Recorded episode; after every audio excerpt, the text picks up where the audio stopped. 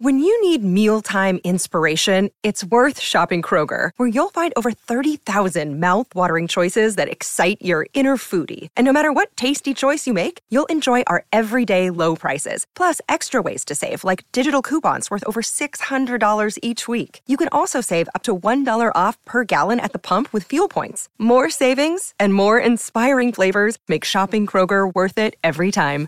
Kroger, fresh for everyone. Fuel restrictions apply.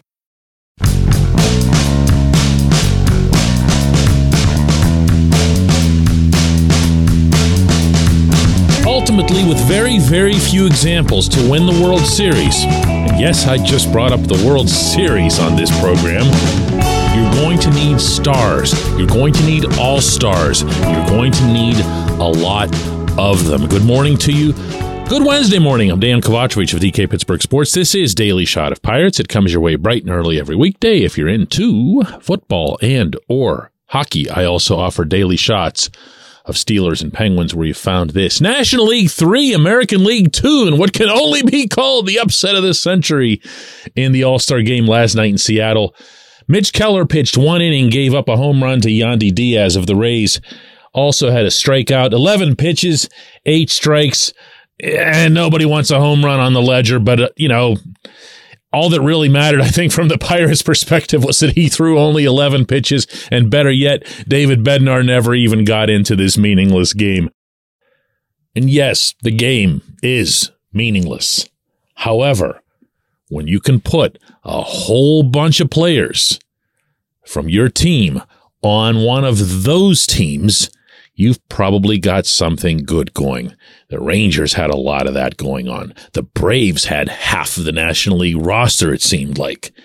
This is where you not just want, but where you need the Pirates to be getting in the fairly near future. If you heard yesterday's episode, in which I made the case that the moment that Paul Skenes arrives, the moment he comes through the tunnel, that's the window. He is the human window. And I'm talking from day one. All guns need to be blazing. The payroll guns, such as they are, need to be blazing. And I don't see this as being something that's terribly distant into the future, considering that almost everybody seems to agree that Skenes could pitch in the majors right bleeping now. So, yeah, in a week where the Pirates had two all star representatives in Seattle, in a week where they drafted what most seem to feel is a generational pitching talent, and in a time frame, if not necessarily this week, that Endy Rodriguez should be arriving to join Henry Davis, to join Nick Gonzalez, other first round picks. Maybe soon to be joined by Quinn Priester, maybe soon to be joined by Jared Jones. With Derek Shelton acknowledging in Seattle to our Alex Stumpf out there that you're going to see more of an emphasis on the younger players the rest of the way. Not because there's some kind of rebuild going on or not because they want to see what someone's got, but because there's the actual top talent in the equation. That's neat. That's what you've been waiting for, arguably for a little bit too long. And it is enough to make you wonder how many of these players can become all stars. And I mean real all stars. I don't mean you got to have one from every team all stars. Not that either Keller or Bednar would fit that category. I look at what's there currently and I say to myself, okay, Keller and Bednar, obviously. Bryan Reynolds should be an all star. I'm not talking about this year, and I'm not talking about based on his 2023 performance. I'm talking about what the expectation, what the bar should be for him. He should be an all star, regardless of however many Pirates get selected in a future year. So let's put him on that list as a, hey, dude, you know, this is where you need to be. Davis, number one overall pick, should be an all star. I can't say when. Now's obviously not the time that you want to be thinking about that because he's hit his first and predicted rough patch in the bigs. But he's somebody with that kind of pedigree. You know, when you're taking top of class, I don't care what the quality of that draft is. I don't care if there was an underslot attempt in making him the guy or whatever. He should be an all star. What if Jack Suwinski ends up being a 40 home run guy? He he's almost in a category now where you can disregard all of his other offensive numbers batting average, strikeouts, the whole deal. And he can just be like a Kyle Schwarber who just hits so many home runs and hits for so much power that you could not care less what else he does. And you know what? A really good way to get into the All Star game is to be someone who can partake in that event the night before. Jack might be that guy. Not predicting it, not predicting any of this, by the way. Just throwing out what are fair, I think, goals to set, expectations to set. Anyone else on the list? How about how about Endy Rodriguez? He rocketed, rocketed to the top of the Pirates list for their prospects uh, last summer, and he did so on merit, and he did so bypassing all of these various first rounders I've already mentioned here. Just whew, right by them. Didn't pause, didn't collect 200 bucks, whatever. Just, just kept going, waved as he went by. I'd like to think that Endy's got a bright enough future. And when you add into that, that he would, I think, unlike Davis, spend the better part of his career behind the plate, then he's got an even better chance of becoming an all star. Have I carried this too far? Have I said th- maybe, maybe? And I don't think you're going to see an all star game in the near future where there's like eight or nine of these guys. All right. The Braves are the outlier. The Rangers are the outlier. But this is the kind of talent that's come in. And this is the kind of bar I think that needs to be set not only for the individual athletes, but also for those responsible for developing and instructing them along the way. Did I mention Skenes? I think Skenes is already in next year's All Star game when we come back, J1Q. This portion of Daily Shot of Pirates is brought to you by our friends at North Shore Tavern, that's directly across Federal Street from PNC Park. It's home of Steak on a Stone, an eating experience, underscoring the word experience. The steak is brought to you partially cooked on an 800 degree stone, and you do the rest. It's a ton of fun, it's a great meal, and it's a baseball atmosphere like no other in Pittsburgh. North Shore Tavern, right across Federal Street from PNC Park.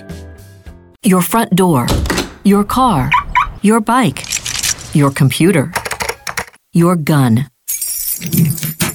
Safety is a habit. Every day you lock and secure your home and everything you want to keep safe. Gun safety and responsible storage are no different and the best way to help prevent accidents, misuse, and theft. If you have a firearm, own it, respect it, and secure it. Visit ProjectChildSafe.org. Brought to you by the National Shooting Sports Foundation and the Bureau of Justice Assistance.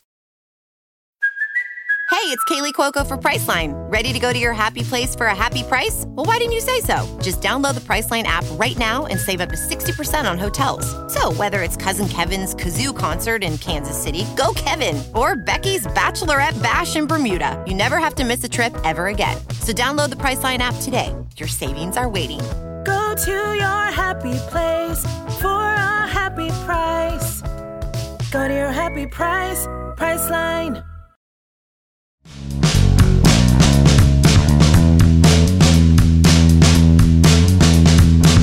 J1Q comes from JC, who says, DK, I agree with your sentiment on the Tuesday show that Paul Skenes represents a window, but it doesn't seem like many fans want to at least assess the risk of injury over that time. And since he's being compared to Stephen Strasburg, I'd gladly take the same result of a World Series victory and an MVP from Skenes. There's no denying he could be a generational talent, but aren't we at least a little bit nervous of having so much ride on one right arm. P.S. Love all the daily shots and listen every morning while walking the dog. I love to hear these stories. I love to hear what people's uh, activities are when they have daily shots on because a lot of them are way more interesting than just driving in to work.